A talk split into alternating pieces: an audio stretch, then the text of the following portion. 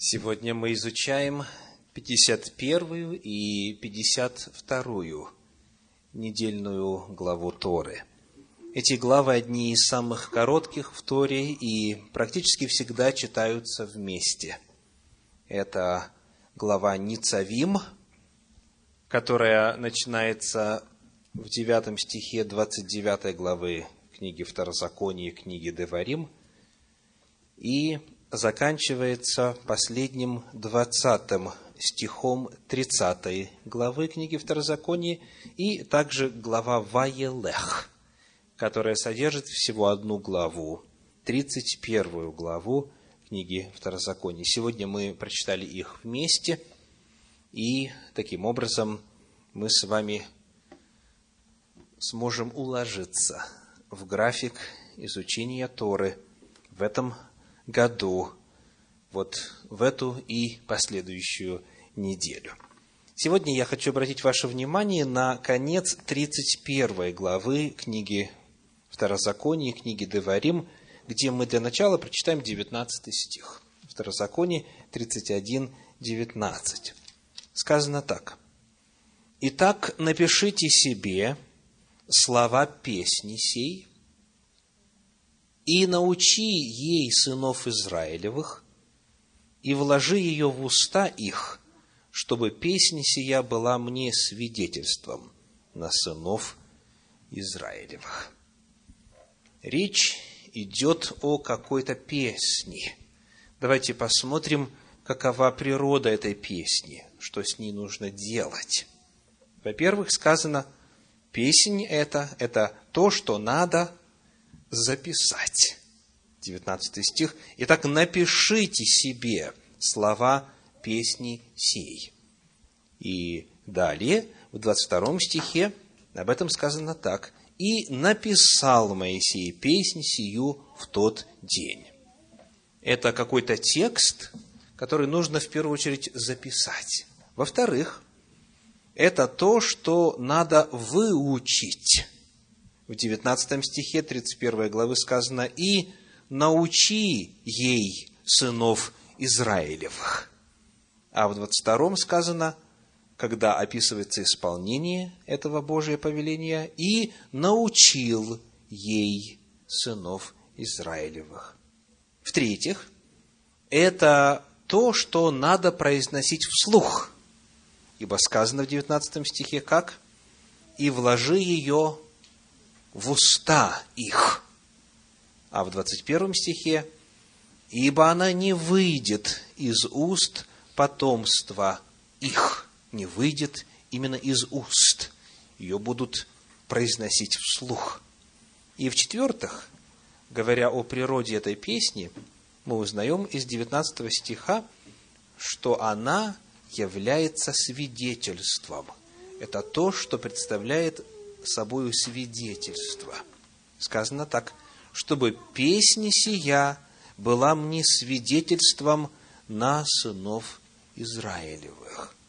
И в 21 стихе, «И когда постигнут их многие бедствия и скорби, тогда песня сия будет против них свидетельством». Эта песнь, о которой упоминает последняя часть 31 главы книги Деварим, книги Второзакония, представляет нечто, что, во-первых, надо записать, во-вторых, выучить, в-третьих, произносить вслух, и, в-четвертых, она является свидетельством. Что это за песня? В конце 31 главы, в стихе 30, читаем следующее – Второзаконие 31.30. «И изрек Моисей вслух всего собрания израильтян слова песни сей до конца». Двоеточие. И далее, с первого стиха 32 главы книги Второзакония, начинается, собственно, текст этой песни. «Внимай небо, я буду говорить, и слушай, земля, слова уст моих». И так вплоть до 44 стиха, где сказано, «И пришел Моисей к народу и изрек все слова песни сей вслух народа, Он и Иисус, сын Навина. То есть, во-первых, песня, о которой идет речь, это большая часть 32 главы книги Второзакония. Ее нужно записать, выучить, произносить вслух, и она есть свидетельство. Это 32 глава, стихи с 1 по 43. Вот ее текст, вот ее содержание. Однако, при внимательном изучении конца 31 главы книги Деварим, мы находим, что эта песня представляет собой нечто более объемное, чем первые 43 стиха 32 главы. Давайте посмотрим, о чем идет речь. Вот здесь, в 24 и 25 и 26 стихах все той же 31 главы книги Второзакония сказано так. Еще раз. 31 глава книги Деварим, стихи с 24 по 26. Когда Моисей вписал в книгу все слова закона сего до конца, тогда Моисей повелел левитам, носящим ковчег завета Господня, сказав, «Возьмите сию книгу закона и положите ее одесную ковчега завета Господа Бога вашего, и она там будет свидетельством против тебя». Знакомо звучит, правда? Когда мы с вами смотрели на природу этой песни, мы увидели, что она, во-первых, нечто, что надо записать. И здесь сказано, Моисей вписал в книгу все слова закона сего, то есть все слова Торы сей до конца. А во-вторых, о Торе сказано в 26 стихе, что она есть свидетельство против тебя. То есть, то, что было сказано в отношении песни, говорится и по отношению к Торе, ко всему закону. Мы нашли два элемента, что она была Моисеем записана, и что она свидетельство против тебя, как и сказано было о песне. Далее, давайте посмотрим на пятую главу книги Второзакония, первый стих. Второзаконие 5.1. И созвал Моисей весь Израиль и сказал им, «Слушай, Израиль, постановления и законы, которые я изреку сегодня в уши ваши, и выучите их». Пятая глава, первый стих. «И старайтесь исполнять их». Итак, что нужно было выучить, согласно этому стиху? Всю Тору, все постановления, законы, и повеление Господне, все, что Моисей произнес, вот это нужно было выучить. Потому касательно песни сказано, что нужно было ее выучить, и касательно всей Торы сказано, что ее нужно выучить.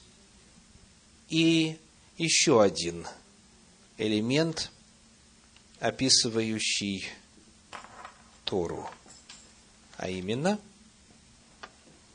30 глава, 14 стих, 30 глава, 14 стих. «Но весьма близко к тебе слово сие, оно в устах твоих и в сердце твоем, чтобы исполнять его».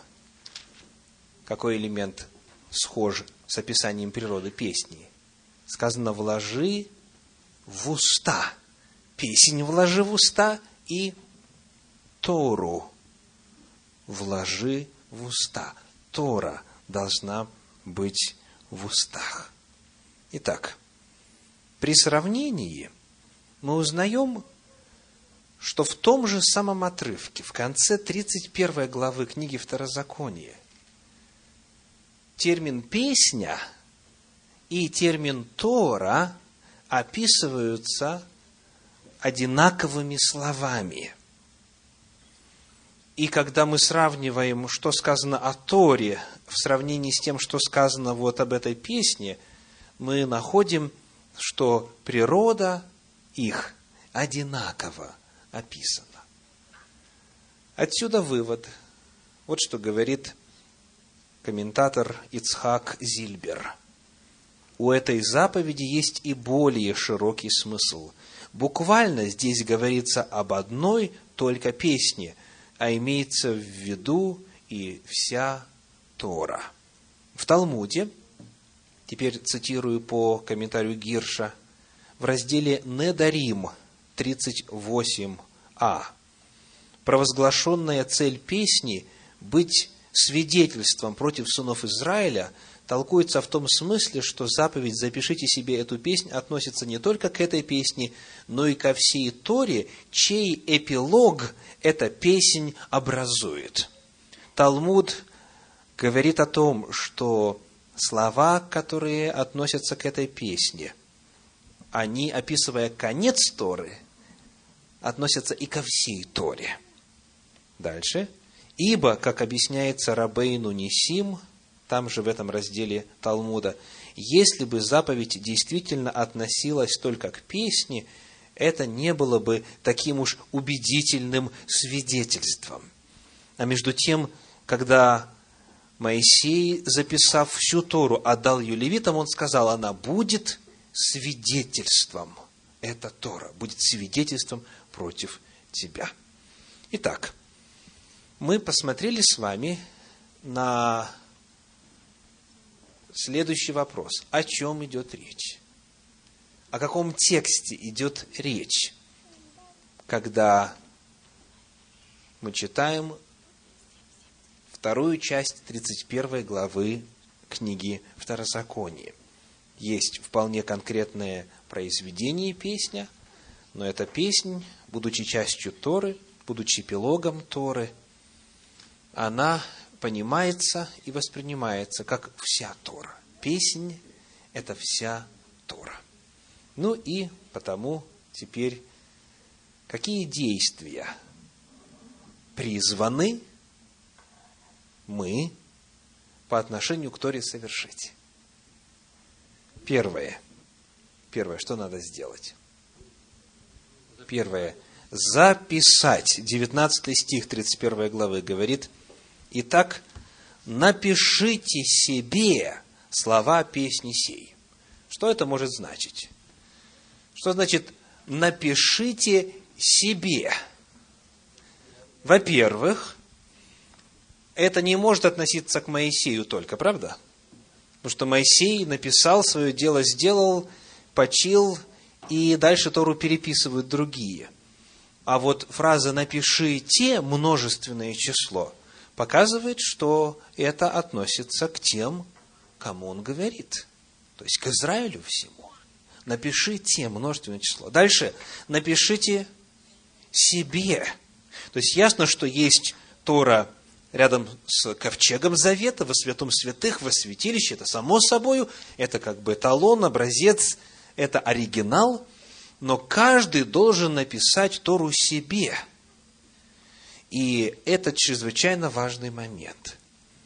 Совершенно определенно в иудейской традиции толкуется эта заповедь именно так, как она звучит – Мудрецы Талмуда, пишет комментарий Санчина, выводят из этого предложения Торы конкретное положение закона. Каждый еврей обязан написать свой собственный свиток Торы.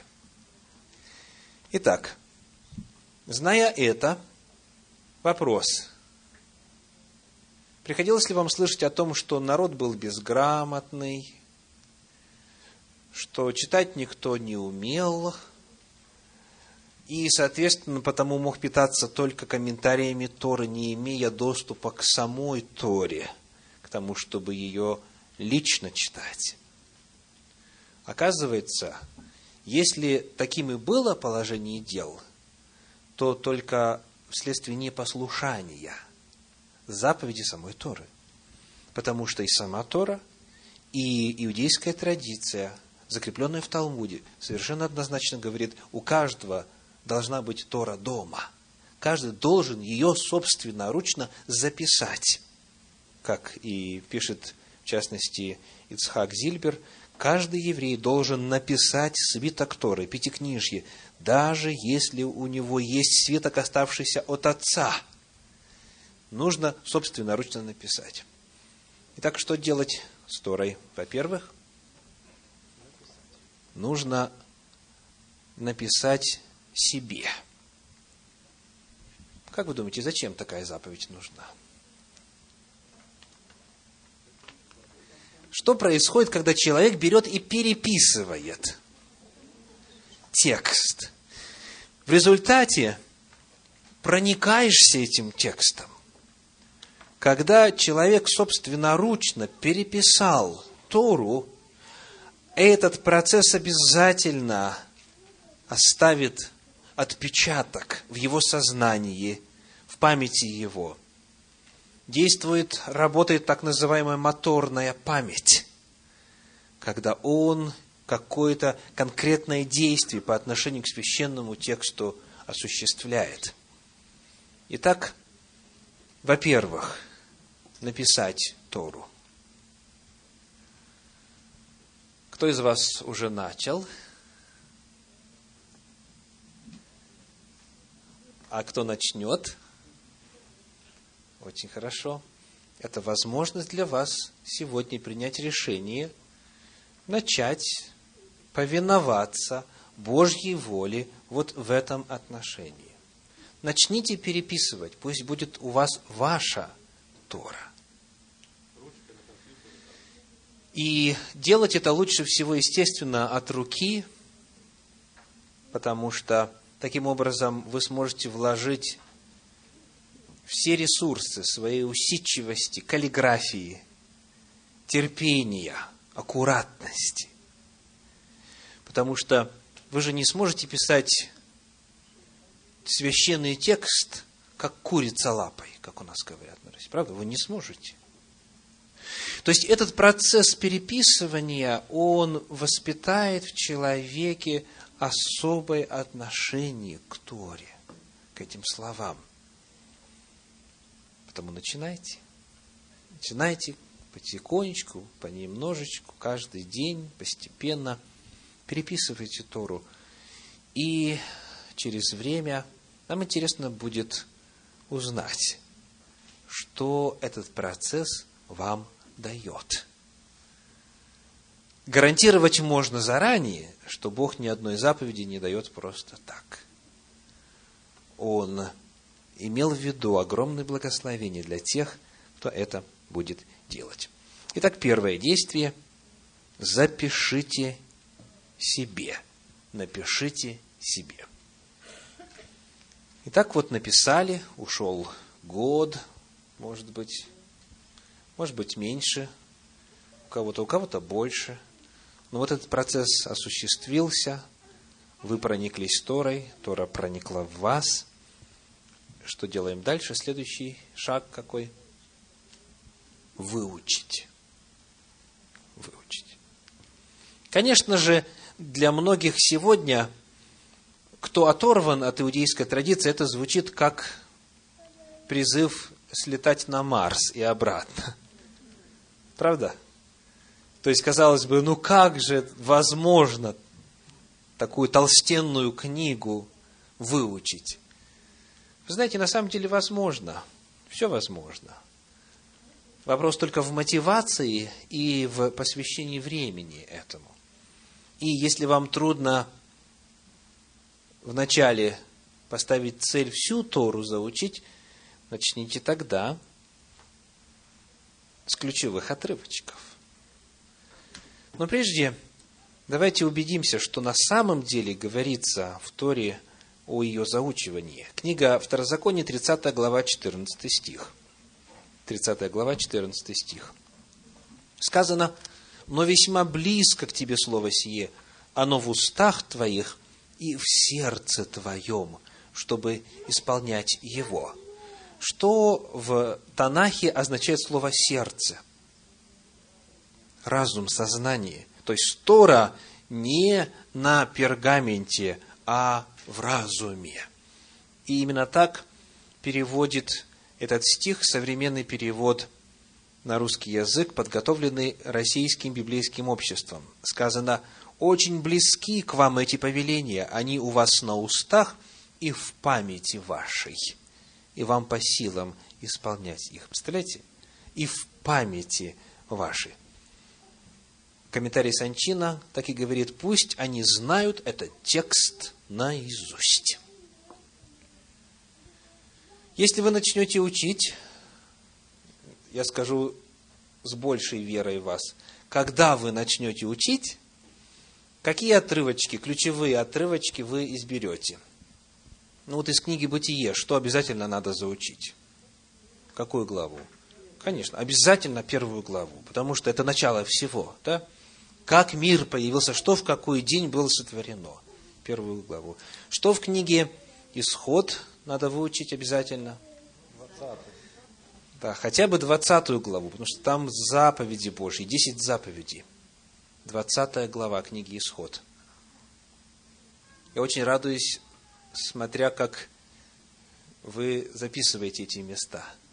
Это свидетельствует о том, что вы уже приступили к исполнению заповедей Господних. В книге Левит какую главу надо выучить обязательно? Девятнадцатую. Обязательно девятнадцатую. Ее мудрецы называют сущностной стороной Торы. Там написано «люби ближнего, как самого себя», «не ходи переносчиком в народе твоем» и так далее. Так, 19 глава книги Левит это считается в нравственном отношении самая богатая глава во всей Торе. В книге числа, какую главу надо выучить? Если мы говорим только о ключевых хотя бы отрывках. Десятую главу. Хотя бы первую ее половину. Книга числа, хотя бы первую половину десятой главы. Ну и в книге Второзакония, конечно же, главу шестую там, где сказано Шма Исраэль, Адонай Логейну, Адонай Гад и так далее.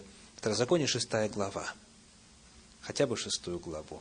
Итак, Бытие первое, Исход двадцатое, Левит девятнадцатое, числа десятое, Второзаконие шестая. Естественно, вы можете для себя избрать и иные ключевые, но с чего-то надо начинать, правда? И если хотя бы вот по одной главе из каждой из пяти книг у вас будет в памяти, это уже положит очень хорошее основание. И когда вы увидите, что Господь помогает вам заучивать, а я лично был свидетелем этого чуда и видел, как у других это происходит, Господь дает память на изучение своего слова. Тем, кто думал, что память давно уже пропала, Он оживляет, возрождает способности человеческие. Это в вас вселит уверенность, оптимизм, и вы поверите, что можно и больше выучить. По две главы из каждой книги, по три и так далее. Итак, первое действие, которое провозглашено в отношении Торы, это записать для себя. Второе – заучить. Третье – произносить вслух, провозглашать. Провозглашать вслух, цитировать вслух Слово Божье. Она сказана в устах твоих. Попытайтесь в течение ближайшей недели хотя бы для начала поиграть вот в такую игру – вот вы оказались в какой-то ситуации, что-то случилось, неважно, обыденное ли или экстраординарное, попытайтесь в этот момент вспомнить, какие слова Торы лучше всего эту ситуацию описывают. То есть, какие слова Торы уместны были бы в этот момент. То есть, если бы Господь стал оценивать этот момент с использованием текста Пятикнижья, какие бы слова Он выбрал – и произнесите, найдите эти слова, произнесите их вслух. Через три недели такой игры у вас появится привычка. Все происходящее вокруг вас, в вашей жизни, оценивать сквозь призму Торы. И произносить соответствующие слова. Начать можно с Торы, потом прибавить весь Танах, потом э, апостольские писания и так далее. В результате появляется весьма благословенная привычка говорить библейским языком. Это огромнейшее благословение. Что бы ни произошло, у вас в памяти воскресает соответствующее место из Священного Писания, и вы его озвучиваете, вы его провозглашаете.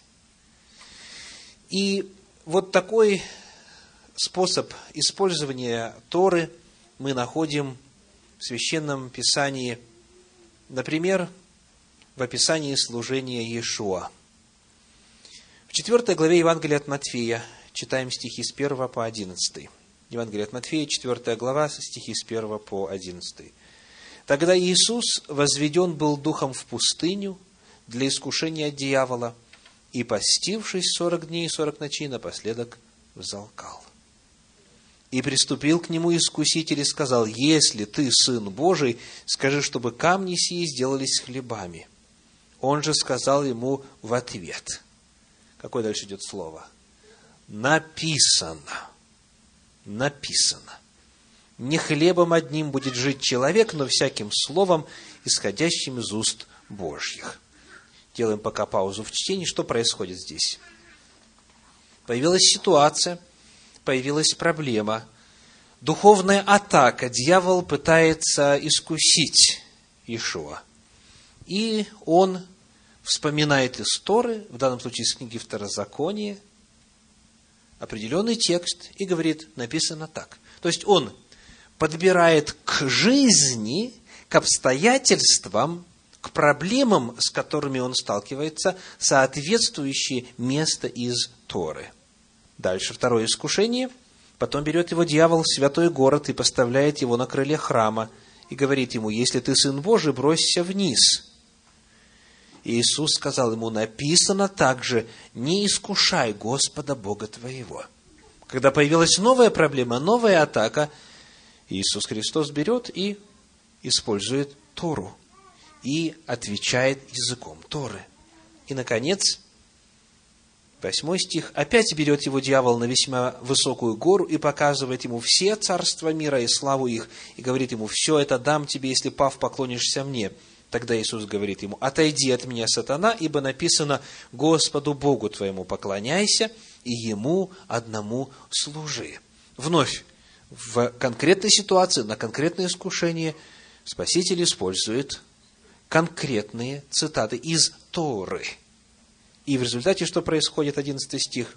Тогда оставляет его дьявол.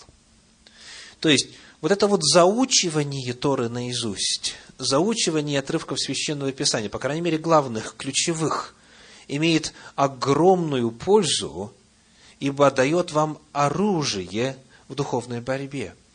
Когда звучит Слово Божье, когда звучит Тора, дьявол вынужден убегать.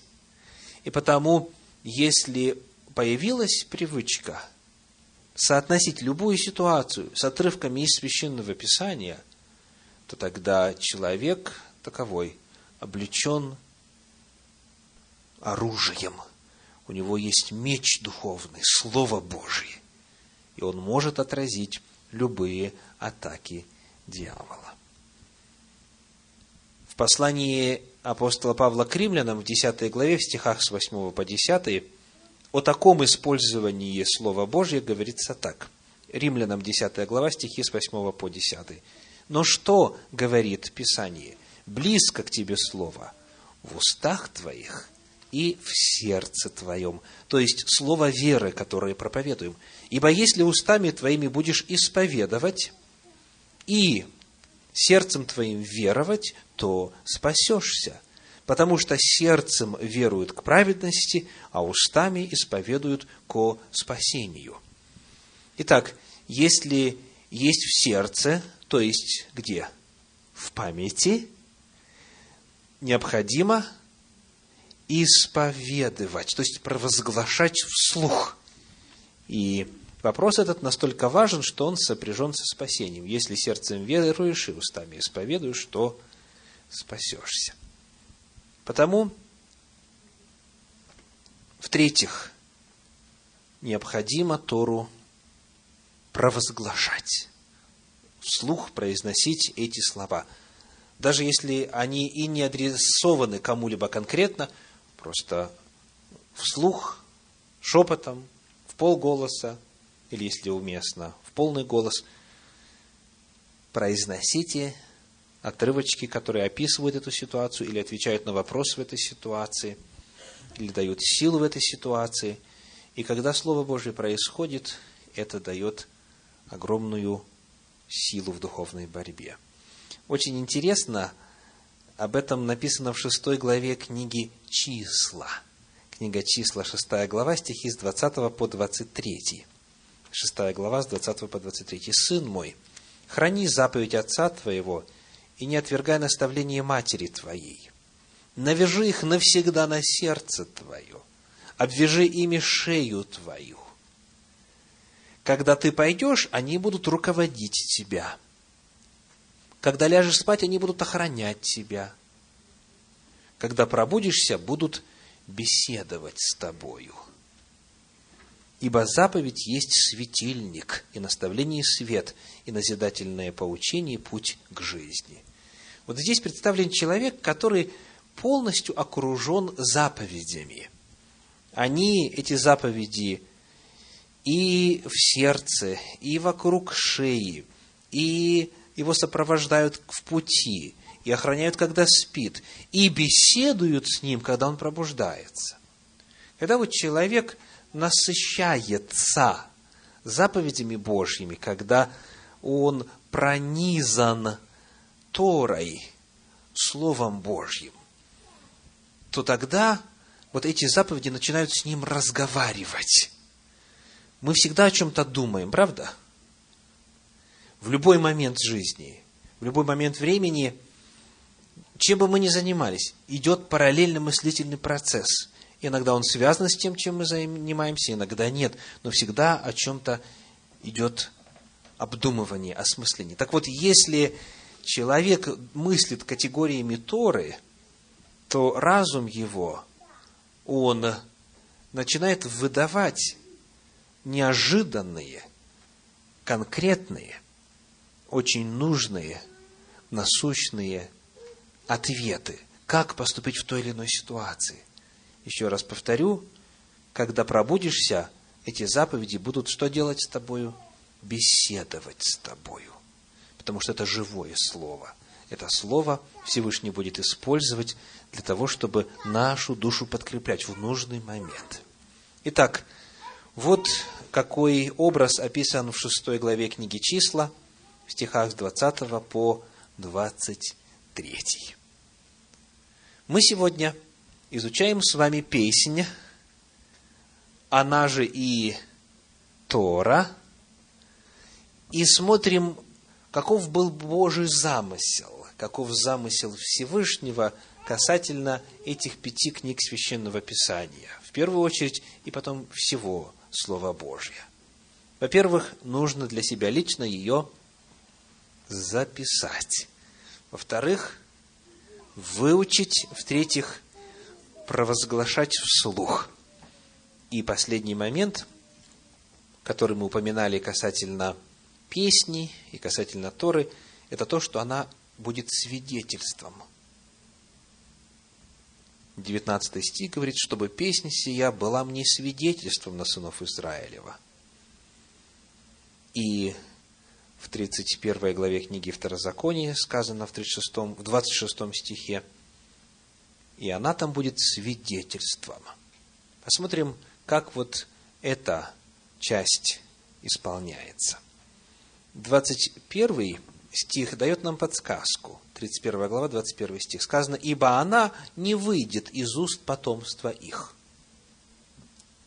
Тора не выйдет из уст потомства их. То есть все, кто принадлежат Божию народу, присоединяются путем ли рождения, путем ли обращения и соделываются как природные жители земли, постоянно будет звучать в устах. На все времена, во всех поколениях. Очень интересно комментирует этот стих исследователь Гирш. «Ибо не забудется она в устах его потомства». Это обещание гарантирует, что Израиль никогда полностью не откажется от своего призвания, никогда полностью не забудет о своей миссии, что до скончания века он останется народом священного писания, народом книги, народом Слова Божия что уцелеет в Израиле оберегаемый самим Богом духовный принцип, благодаря которому вновь и вновь он будет достигать духовного возрождения. То есть всегда будут те, кто Тору, закон, заповеди Божьи будет сохранять. Не исчезнет она из уст, не выйдет, не забудется в устах представителей Израиля. И вот очень интересно, как это пророчество, записанное в Торе, описано в виде исполнения в последней книге Библии, в книге Откровения, в книге Апокалипсис. 12 глава, 17 стих. Откровение 12, 17. «И рассверепел дракон на жену, и пошел, чтобы вступить в брань с прочими от семени ее, сохраняющими заповеди Божьи и имеющими свидетельство Иисуса Христа. Откровение 12 глава, 17 стих. Обращаю ваше внимание на слово «сохраняющими». Есть ли разница между термином «сохранять» и «исполнять»? Есть. Чтобы исполнять, нужно вначале сохранить. Так вот, говорится о том, что в самом конце а, описывается именно вот последний период истории Земли. И тогда, сказано, будут те, кто сохраняют заповеди Божии. И в 14 главе 12 стих, книга Откровения 14, 12, здесь терпение святых, соблюдающих заповеди Божии и веру в Иисуса. Вновь вы обратили внимание на то, что, как мы подчеркиваем довольно часто, между Торой и Евангелием нет противоречий, нет антагонизма – заповеди Божии, Тора и свидетельство Иисуса Христа. Закон и Евангелие. Пятикнижье Моисеева и вера в Иисуса. То есть, в народе Божьем всегда, во все времена были и будут те, кто и пишет, и заучивает, и провозглашает Тору. Вот это свидетельство, оно всегда звучит в каждом поколении. И это отчасти является доказательством верности Торы. Не удалось, несмотря на плен, несмотря на диаспору, несмотря на войны, преследования, несмотря на все попытки дьявола уничтожить Слово Божие, не удалось злым бесовским силам этой цели достичь. И хотя вот здесь и сказано, рассверепел дракон, то есть дьявол, и пошел, чтобы вступить в брань, тем не менее, они сохранили Слово Божье. Вы в том числе являетесь доказательством истинности этого пророчества, поскольку еженедельно продолжаете приходить на вечера, посвященные изучению Торы, вникать в них, читать их, озвучивать, исследовать и жить по Божьим заповедям. Вы доказательство верности этого пророчества. Потому призыв мой сегодня таков. Растите. Запишите для себя, выучите, провозглашайте вслух. И тогда и вы будете частью свидетельства истинности Слова Божия. Аминь.